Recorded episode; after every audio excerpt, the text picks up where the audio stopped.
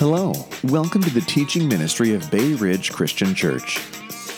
This teaching is from the series 7 The Root Vices. This series looks at the seven root vices from which other sins grow and identifies ways we can cut the root vices and become more like Jesus.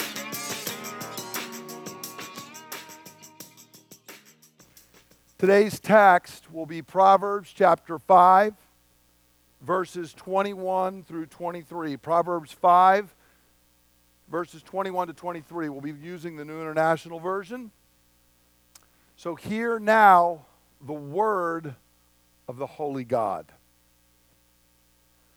For a man's ways are in full view of the Lord, and he examines all his paths. The evil deeds of a wicked man ensnare him. The cords of his sin hold him fast. He will die for lack of discipline, led astray by his own great folly. In recent years, there's actually been a little bit of a renewal of discussion about the seven deadly sins. It's actually been around for a long time, even in ways that you may not be aware of. Uh, many of you may not be aware of this, for example, but uh, the, the creator of a little TV show called Gilligan's Island pointed out afterwards that actually the characters on the island were kind of representations of the seven deadly sins. The professor was pride, Ginger would be lust, Mary Ann was envy, the Howells were greed and gluttony. The skipper was anger, and Gilligan was sloth. He's always wanting to lie around. So it's been there for years, but there was a real renewal of interest because of a movie a few years ago. Many of you may remember the movie Seven with Morgan Freeman and Brad Pitt. And it was a movie where there was a, uh, an individual that was being a serial killer and he was killing people for each of the seven deadly sins. And he killed them in a way that was related to the seven deadly sins.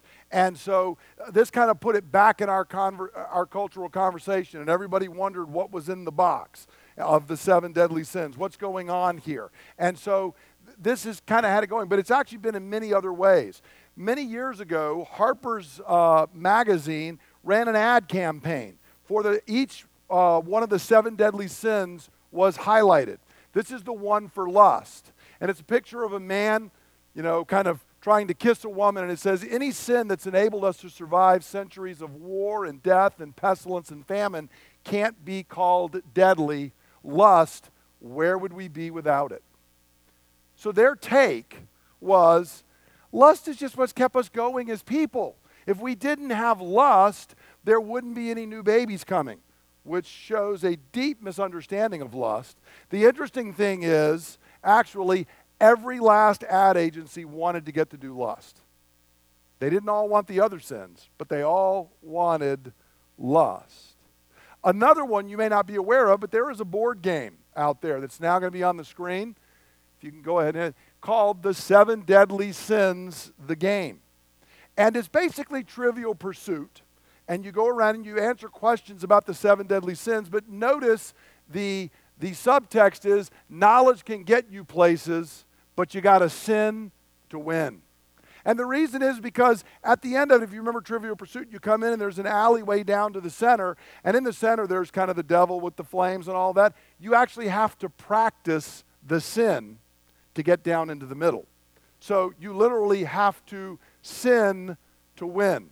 And there are many other ways that this happens. So, seven deadly sins are in our cultural consciousness, but we've actually begun more to make light of them and even to tell people what you really ought to do is just embrace them. It's just fun. I mean, if it wasn't for lust, we wouldn't still be here. And we can make a game out of this where you actually have to practice the sin to be able to get down to the middle because you have to sin to win.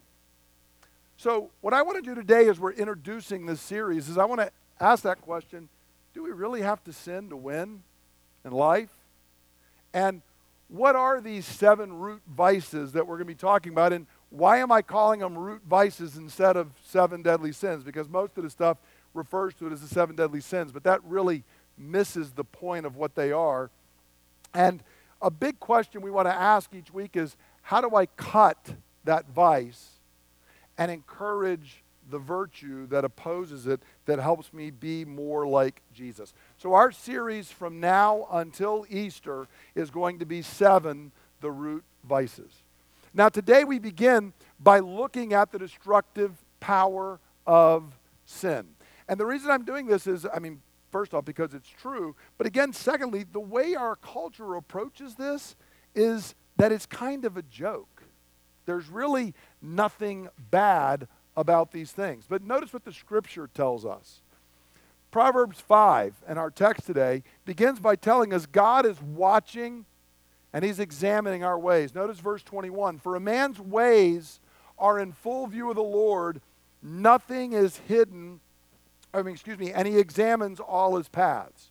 Our ways, that, that phrase there was uh, in uh, the book of Proverbs in particular, but throughout the Old Testament, the way of a person describes their character and their conduct. It's their mode and manner of life, whether it is good or whether it is evil. And the writer of Proverbs is reminding us here that God sees and knows all. Nothing is hidden from him. And in fact, because he sees and knows all, he is actually examining the way we live. Now, we might sit here, and in fact, in our culture today, we often would look at that and say, wow, that's kind of a negative down thought. I, I, don't like the way that makes me feel. Can we talk about something? I mean, surely God is just looking at me like a kindly grandfather and, you know, not paying that much attention to it. But the scripture says, no, that feeling in the pit of your stomach is there for a good reason because God is watching. And God is examining.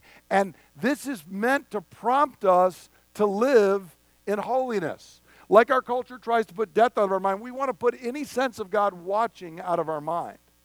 But that's one aspect of this. The one I really want to focus on is the scripture goes on and gives us a second reason to avoid sin and vice. It's not just that God is watching, it's because sin itself is its own penalty.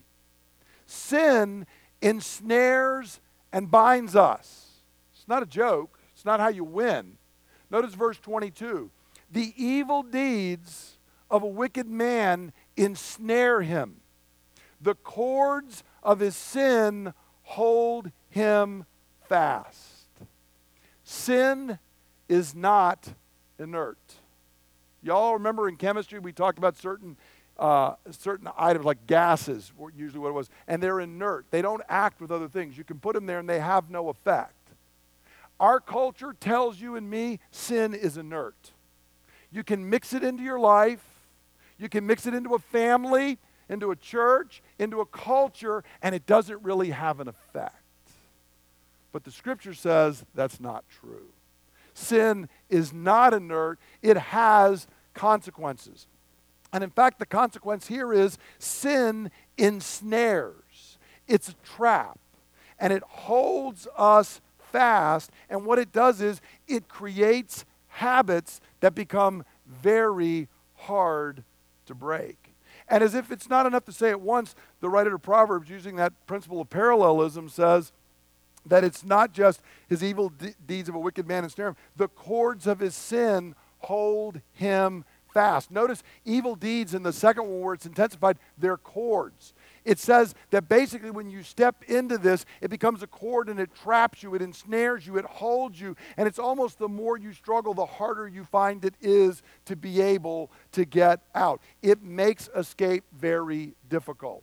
And if we are honest, how many of us have ever found ourselves developing habit patterns and you want to get out of them and you find it hard? See, if what the culture told us was true, that wouldn't be the case. But the fact is, it's very hard to break sinful habits. And the longer they're ingrained, the harder it becomes.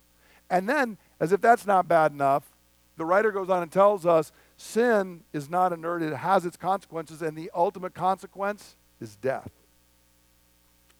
Sin's desired outcome is death, it has something that it wants. tells us in verse 23 He will die for his lack of discipline, led astray by his own great folly. This is the, the ancient writer's way of saying the wages of sin is death. What Paul summarizes in Romans 6:23 for us. Now, we oftentimes think that that means our physical death. We sinned in the garden and therefore we die. And that is true. But the writer to Proverbs is saying much, something much more profound than that. Sin is death in everything it touches, not just at the end of your life. Sin produces death, it kills relationships, it destroys and eats up and kills wealth, it wipes out a reputation, it sucks away and saps and extinguishes joy. Whatever sin touches, it produces death. That is its nature. That is what it does. And so think about it in your own life. Whatever, if you have a relationship and sin creeps in, know that it is not going to produce health, it's going to produce death people, we find out that they, they get trapped in their sin. And either whether, you know, it's a sin like, uh, you know, gambling or some other kind of addiction, and they spend and spend and spend, or we get caught in it, and then people try to blackmail to it. And all of a sudden, wealth is wiped out. Entire fortunes have been wiped out because somebody was ensnared in a habit. Reputations, where people go for decades and people think they're wonderful. And then, it's discovered what's been hidden all along. And suddenly, a, gener- a reputation built up over decades is lost in moments.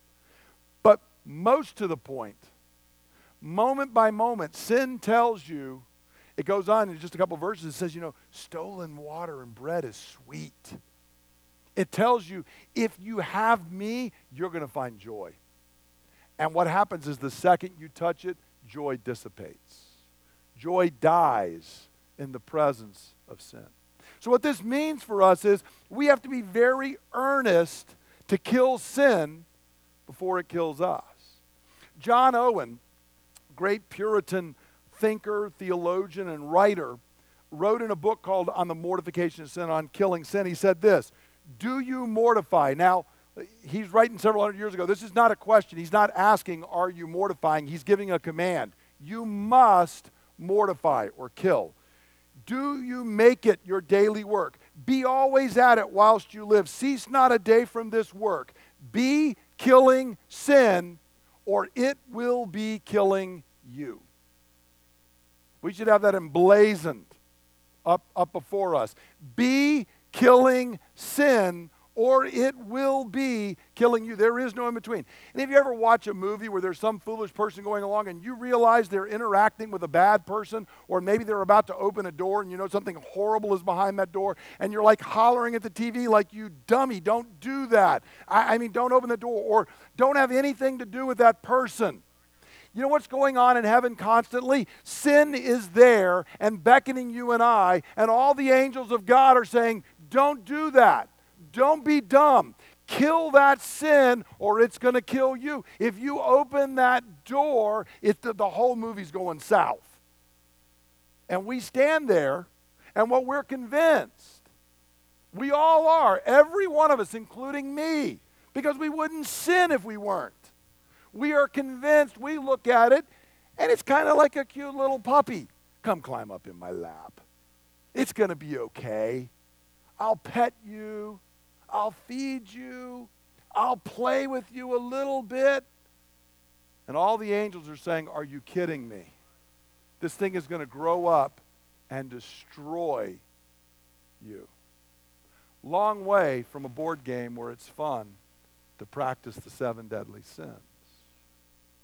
So, we're going to talk about how to do this over the, the coming months, but I want to look at these seven. What we're really looking at is the root vices that feed our sin. Because if we're about killing sin, the question is how do we do that?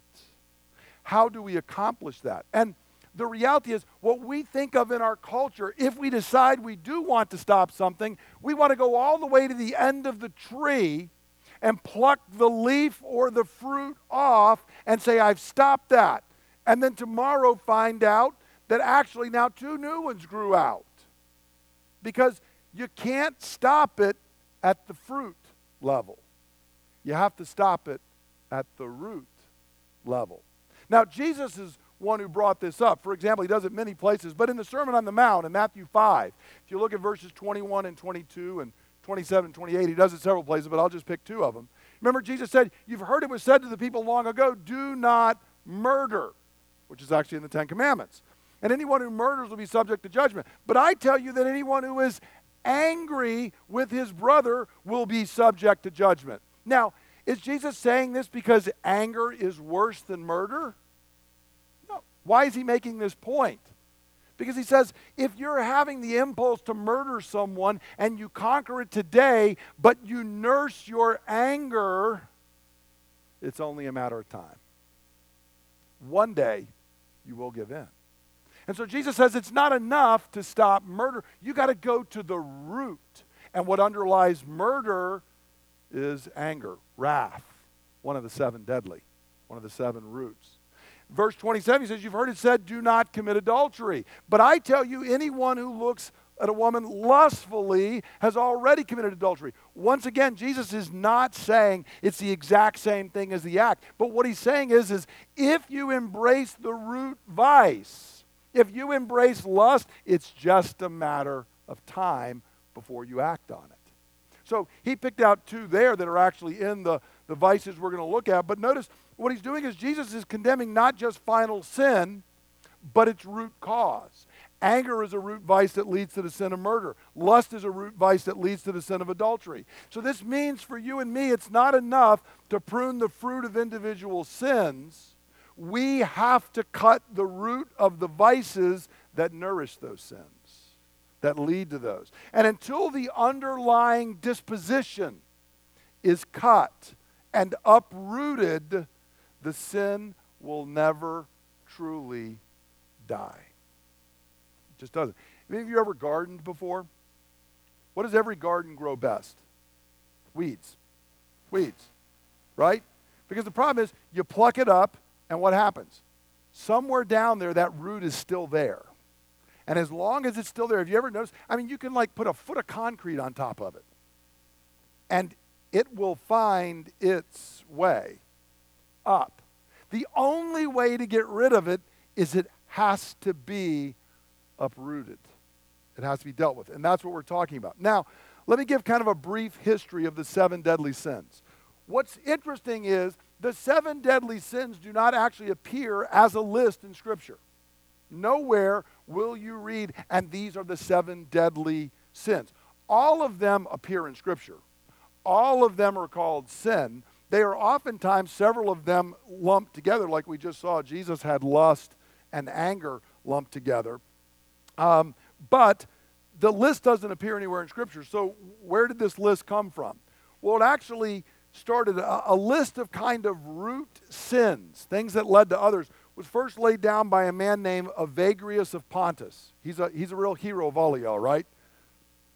I, am not making this up. There is a guy named Evagrius of Pontus. He was a desert monk that lived in Egypt from 345 to 399. He was out there. Now, the desert monks were a group of people that had begun by fleeing persecution when Rome was killing Christians. Many of them had gone out. And over time, they developed a lot of wisdom about how to live in holiness and how to fight against sin.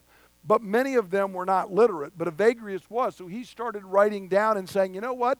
When we have escaped and we're out here and we're out in the desert and we're far from the city and far from all the temptations that people think they normally deal with, these are the bad boys that don't die. These are the ones that stay on and on and on. And he gave a list, and originally his list, I think, had uh, nine of them. Some of them are not on our current list. They were particularly given to monks living in a desert environment. But eventually, a man named John Cassian came from the West, and he was living out there with these monks, and he wrote them down and he brought them back to the, to the West. And he originally listed eight vices, not seven, but eight. And he also developed an organic metaphor to kind of explain it And he said, what it's kind of like is these are the roots that nourish the tree. And the tree is producing the sins in our lives. And these are the, and he kind of had eight of them. And what they were originally referred to as capital vices. Now, the reason capital, we don't think of this because, you know, we think of capital and say, like, well, Washington, D.C. is our capital. But we still have the idea, if you think about it, it means it's the source, it's the place from which other stuff flows. It's the word that was used for the, the capital part of a river is the source from which it's a, it flows. It's the springs. And so these were capital vices. They were the headwaters, and he used a stream, but they were also the roots which produced the fruit of sin in our lives, the fountainhead. Pope Gregory, Gregory the Great, uh, joined a couple of them together and added envy, and he eventually created the list as it's known today. And today, what we know of as these sins and vices, which we're going to talk about, are pride, envy, wrath, or sometimes called anger, sloth, greed, gluttony, and lust. Now, what I want to tell you is, as we're doing this, you're going to discover like sloth is not sitting around eating potato chips, sleeping on Sunday afternoon while football's playing. That's, that has nothing to do with it because watching football is a good thing to do on a Sunday. Now, it, I was surprised. I looked at a couple of these when I studied and I thought sloth's not going to be one I have a problem with. And then you discover you might have a lot more problem than you thought. Gluttony was one that I thought. It, gluttony is not, you cannot tell gluttony by looking at somebody's body mass index. You could be starving and a glutton. Okay? It's much more about internal dispositions, but that's the list. Now, let me say, this list is not the only way to look at this. It's not the only way to look at fighting sin, but it is a great tool that was developed over centuries of Christian experience of people who were saying, how do I fight sin? How do I stop this and become more like Jesus? How's the Holy Spirit trying to work to make me look more like the way I was made look? And how do I do that? And this is a great way of doing that. So it's a tool to help you and I understand root causes behind our behavior and to help us learn to fight against sin and grow to be more like Him. It's so. You may have a sin because what we very often do is we notice the way the sin comes out in our life. I have this particular thing. It may be that I do overeat, but what's going on underneath that? Or maybe I've got you, you know some other thing. I'm I'm working all the time and I'm destroying my family relationships by being gone at work all the time. Well, why am I doing that? What's going on underneath it? That's what we want to talk about. Now, why am I calling them seven root vices instead of seven deadly sins? There's a couple of reasons. Number one, the original meaning, what was developed, was exactly that. It was capital, it was source, it was, it was the root idea. And the, the best metaphor, and the one we're using, and thanks to Stephanie, who's created this uh, cool graphic here that we're going to kind of unpack in these coming weeks, the best metaphor is an organic one. And these are the roots, they are the branches. So if you actually notice, if you can see this up here, what looks like bark is actually not. It's each of the vices printed out, heading up. So if you look at the roots on the far left, you've got pride, and it leads to the far left branch. Because what we're trying to show you is whatever sins you've got that are popping out as these leaves, they may be rooted in pride all the way back down, or envy, or wrath, or sloth, or on through the list. Okay, so they're all going there, and this is what we're trying to get. They're producing the fruit in our lives. So, root is better than deadly. But secondly, the word deadly often has two wrong connotations. One of them is in the West, we kind of came up with deadly sins as being those that were mortal sins. They killed grace as opposed to venial sins. Those aren't too, too good. Now, the reason we're not doing that is because that's a wildly unbiblical idea. And I'm not going to preach a wildly unbiblical idea. And mortal and venial has nothing to encourage us to think that way. It's just the church had completely lost its way at that point, okay? That's not true. So, so that whole idea is unbiblical. We want to stay away from it. Second, what people oftentimes think is, oh, these are the deadly sins. These must be the worst. And then we say, So instead of murder, I've got sloth? Really? So me kind of being lazy is worse than murder? Well, first off, again, that misunderstands what sloth is. But secondly, no, the, the point is not that even wrath is worse than murder. That, that, was, that was not Jesus' point. But it is the point that it leads to the other. It's the root that nourishes the other. So that for that reason, we're going to call them root rather than deadly. Now, why am I calling them vices instead of sins? Sin, most often, I mean, sometimes it refers to our nature, but most often when we think of sin, we're talking about a discrete act that violates God's will. Okay? Brett got angry, picked something up, and threw it against the wall, and you say that was a sin. And you would be right, that would be a sin. Vice refers to habits or settled dispositions rather than merely discrete acts. Sin is I pick something up and I throw it against the wall. Vice is the fact that I have a regular pattern of doing that. Uh, Rebecca DeYoung, who is actually the um, philosopher and theologian that I first heard in an interview that made me start thinking about this whole topic years ago, used this example, and I think it's really good. Sin is a snapshot, vice is a movie. Sin is just that one moment in time.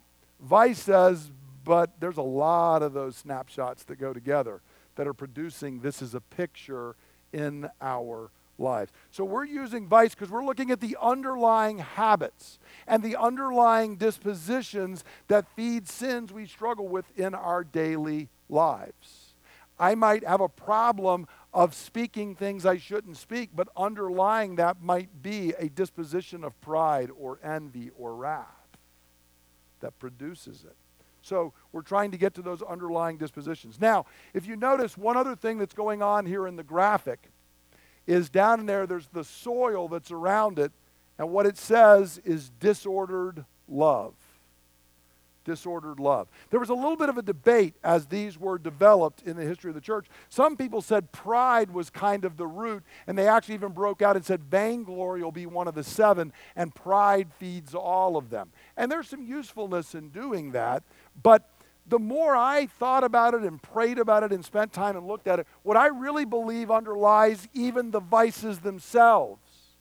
What is the soil that is nourishing the roots and branches that is producing the sin in our lives is a disordered love. Your tendency and mine to desire something more than God and something apart from God. Trace whatever sin back through whatever vice. When you get down to the soil, there's something we're loving more than God or there is something we're loving apart from God. So, disordered love strengthens the vices, and it encourages us to find our identity in something other than God and attempt to seek fulfillment in something besides God Himself. That's the ultimate quest. And that may produce wrath that produces a particular behavior, or it may produce lust that produces a particular behavior. But at the root of it all, we believe that somehow my joy, my fulfillment, my identity is somewhere other than God Himself and God's work.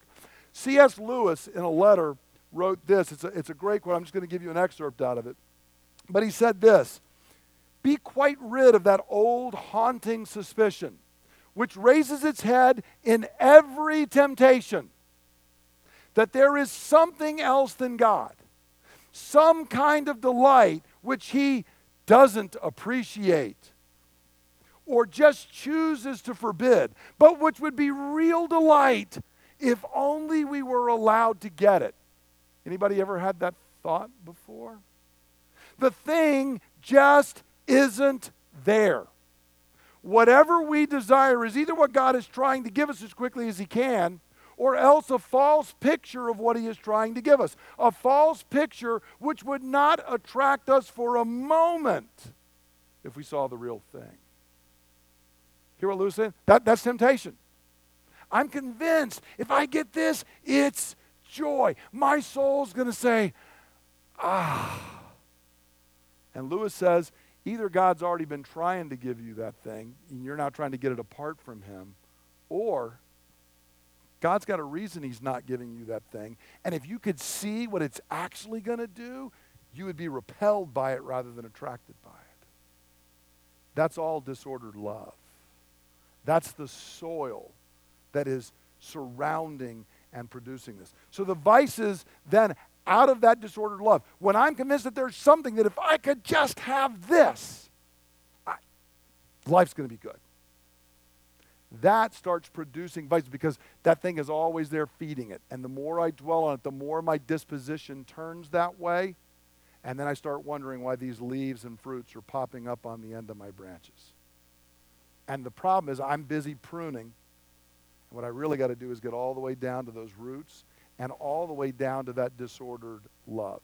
So here's kind of an overview of what we're going to be doing over the next number of weeks.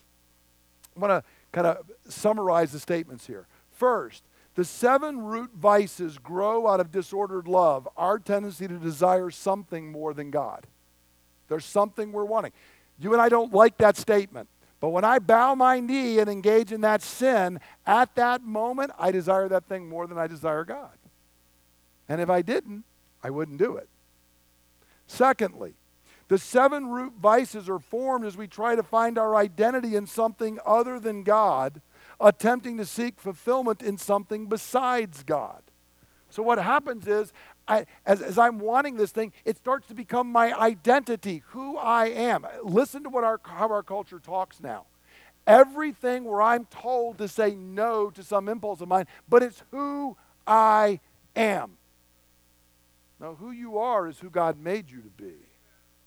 And that's never sin, that is never vice.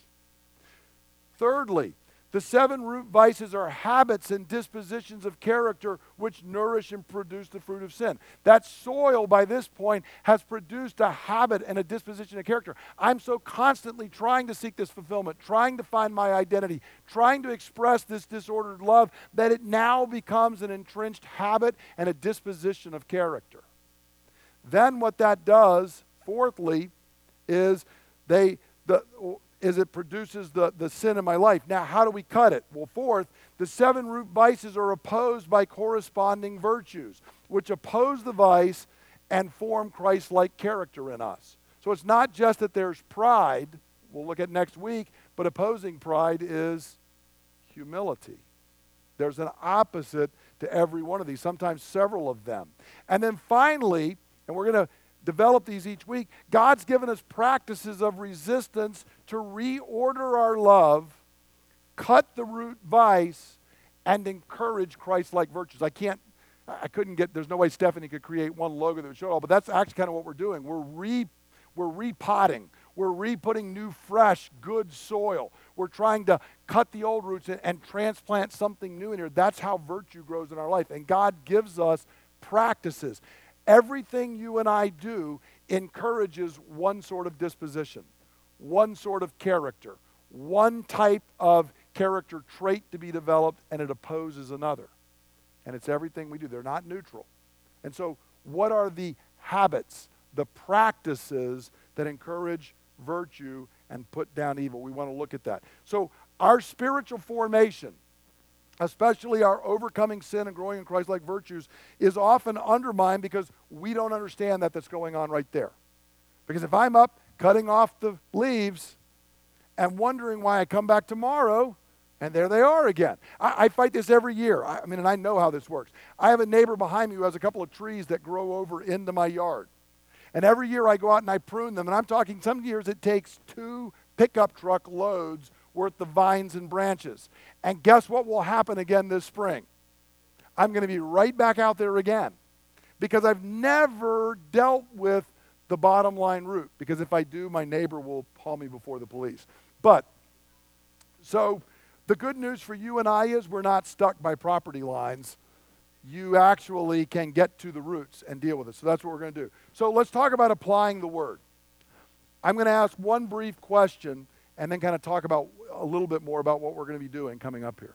And that question for today, which is the base issue for us today, is do I see that sin ensnares me, destroying my joy? I began by showing some of the ways our culture deals with this. And one of those is that board game that you can go buy on Amazon. But see, it tells us that sin and vice is a game. And that's what our culture does. I'm not just getting on that, that particular game maker. This is what we do constantly in our culture. Sin and vice is a game, we say, but they're not. It destroys everything it touches. You better be killing sin, or it's going to be killing you and everything you love. That's the nature of sin. Do not believe the lie. Sinning does not produce winning, it produces death. It's the ultimate loss. Now, you and I, as we say, and it was actually even prayed this morning, we were created to glorify God and enjoy Him forever. But here's what sin and vice do they not only don't produce that glory to God and joy for us, they actually destroy our capacity and ability to know, love, and enjoy God and His gifts. The more you and I are held fast by the cords of our sin, the less capacity your soul and mine have to actually know and love and enjoy God.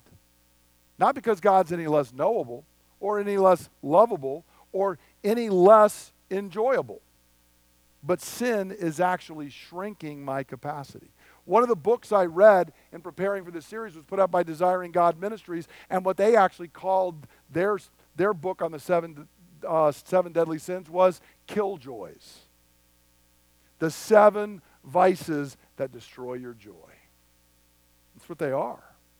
That's what they actually do to you and I. But here's what happens. On the other hand, the opposing virtues, the things we're trying to encourage, they actually nurture and increase our capacity to glorify God and enjoy Him now and forever. A virtuous soul has a capacity to know and love and glorify and enjoy God and commend Him to others. And a soul held fast by sin even if it's a believing soul, its capacity to know, love, glorify, and enjoy God and commend Him to others is shrinking day by day. So, do we see that? Do we understand that? Because, and, and don't take for granted that we do, because 24 7, what you're being told is that's not true. He's just a preacher, he's just a cranky old guy. And it may be true. I may be a cranky old guy. But, except for y'all know I'm young. Uh, this, this is not about my disposition and crankiness. It's truth. This is what sin does. So, I'm, today's making an appeal. This is a serious thing. So, here's what we're going to do. We're going to, our labor together between now and Easter is to kill vice and grow virtue uh, we're going to labor in this together. So each Sunday, we're going to be looking at one of the seven. Next week, it'll be pride. But we're going to be learning, as Stephanie's created in the logo here, to lay the axe of God's word and God's will to the root vices in our lives. This is, this is practice. It's not just knowledge. It's we want each week as we struggle and say, that's there, I want the Word of God to be an axe that cuts that thing in my life because I don't want that stuff being produced up above. I want it to wither away and die. So we're going to labor together to do that. And so it's, but we're going to remember it's not enough to kill vice. We've also got to grow in virtue. So this is back to that principle I've been talking about some in recent months of putting off and putting on. Real briefly, here in Colossians 3, notice what the Apostle Paul says. I won't even take the time to read all the verses, but verses 5, 9, and 10, and verse 12, notice Paul says that the things in blue put to death whatever belongs to your old nature. In verse 9, you have taken off your old self and its practices but he also tells us in verse 10 you've put on the new self, which is being renewed in the knowledge, in the image of its creator. he tells in verse 12, clothe yourself. So notice the call is putting off, putting on. Put to death, see something made alive. And I want you to notice this is Paul to the Colossian believers. This is not about justification. You're not justified. You're not, you're not saved. You're not made God's child by doing this. Paul's writing this to believers.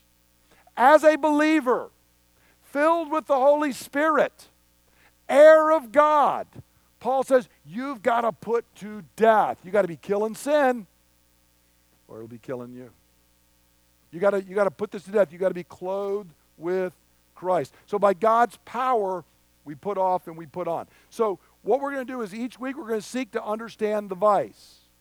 But we're also going to try and understand the opposing virtue, and we're going to have practices. At the end of this, I'm going to give you a table that's going to say, here's the vice, here's how it's a disordered love, here's how you're seeking your identity somewhere else, here's an opposing virtue, and here's practices to cut that vice and encourage that virtue. Okay? We're going to try and be really practical in what we're doing. Each day, there's going to be short daily readings from Scripture. You got a devotional card this morning. You will also, tomorrow morning, if you're like me and you prefer it, there will be an email for you, bright and shiny in the morning with this. I encourage you, take a look at the logo that's there. Pay attention. Think through the concept of what we're trying to do and trying to get there. And so there's also going to be practices to help us put off the vice and put on the virtue. This week, it's largely just some questions and getting into the Word. But next week, when we're putting off pride and putting on humility, what are practices that help us do that? And then how do we practice those? How do we put them into effect in our lives? I would also encourage you, as you're doing this, to give up something. Uh, this is a time, traditionally, the church calls Lent, that will, will start in about a week and all it was is it was a time where we would fast and we would give up something. It's like everything else we do, we've degraded it into silly stuff. That's not the point. The point is me clearing out space. If you've ever worked in a garden, you know when you're going to work on something, you got to you got to clear some space around it. That's what we're talking about. Setting aside some time because if you and I are going to encourage new practices in our lives that are the acts that are cutting those vices and encouraging virtues, we got to give space for them to get rooted. We got to give space for it to help it grow. So I encourage you to think through some things that might be consuming some time social media, TV, hanging out at the pub after work, whatever it is, and just say, I'm going to take seven weeks to cut that. You got a week to think through what those are. Okay? But I encourage you to take time every day and then for us to focus and to do that together. Now, how we're going to conclude today is we're going to come down here and we're going to come to the table of the Lord. And this table is a feasting table. And today, kind of in our talk of what we're doing, I want us to remind ourselves that the soil that nurtures sin is this disordered love. And every one of us faces this. Every one of us. I, I, wish I could tell you. I mean, I've been a believer for, you know, January 1978, so I just passed 40 years.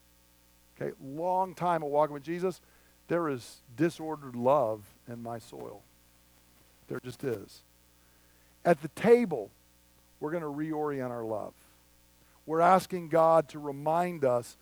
He's calling us away. If I can use a different metaphor, He's calling you away from the junk food that this world offers to true food that feeds your soul.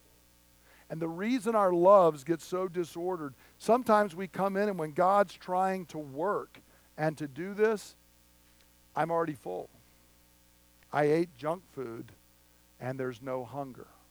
My, my love has been so reoriented, and I'm not even ready to have it set the way God wants.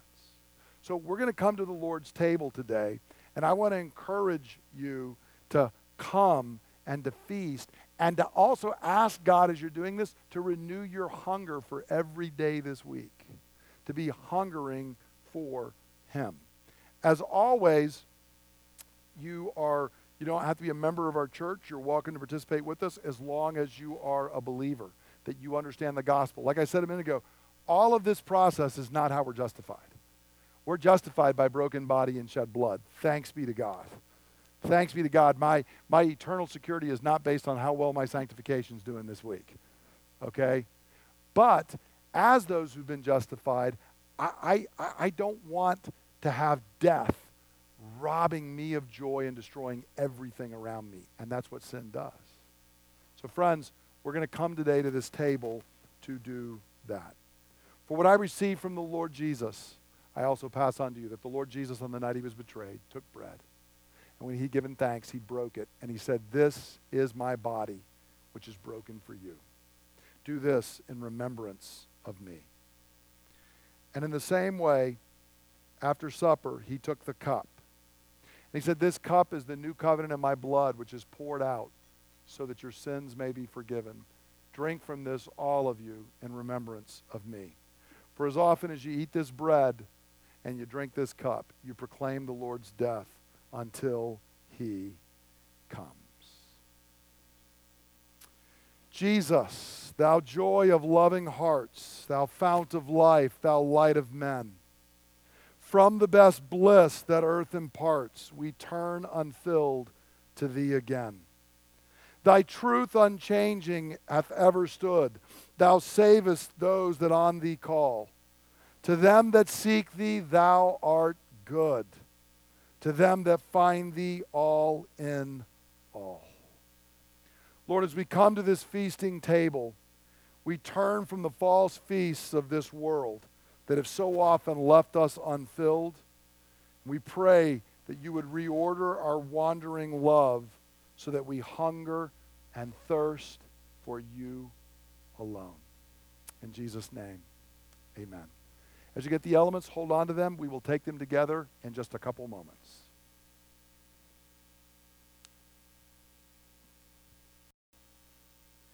We taste thee, O thou living bread, and long to feast upon thee still. Jesus, you are the bread come down from heaven. And we look to you to feed us, O living word.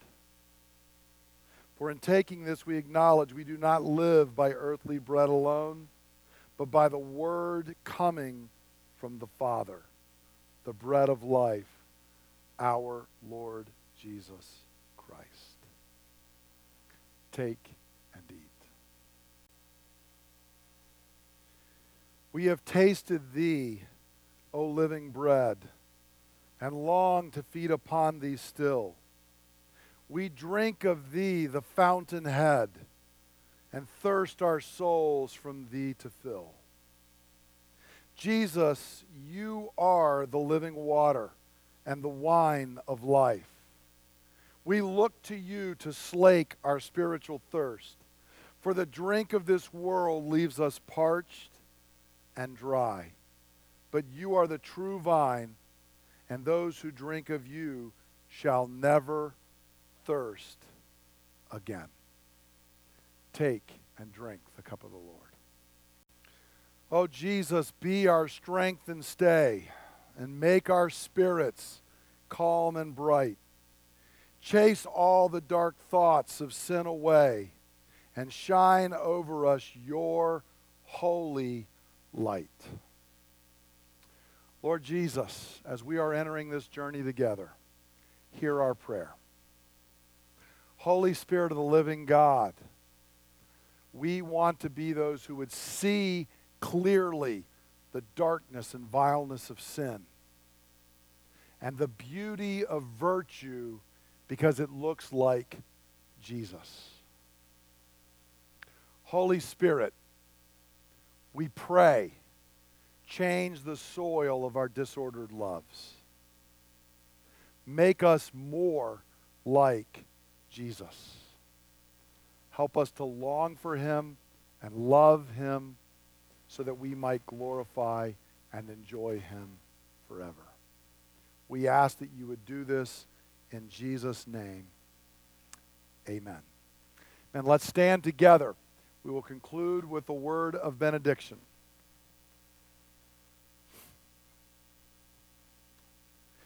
Now may the God of peace, who through the blood of the eternal covenant brought back from the dead our Lord Jesus, that great shepherd of the sheep, may equip you with everything good for doing his will.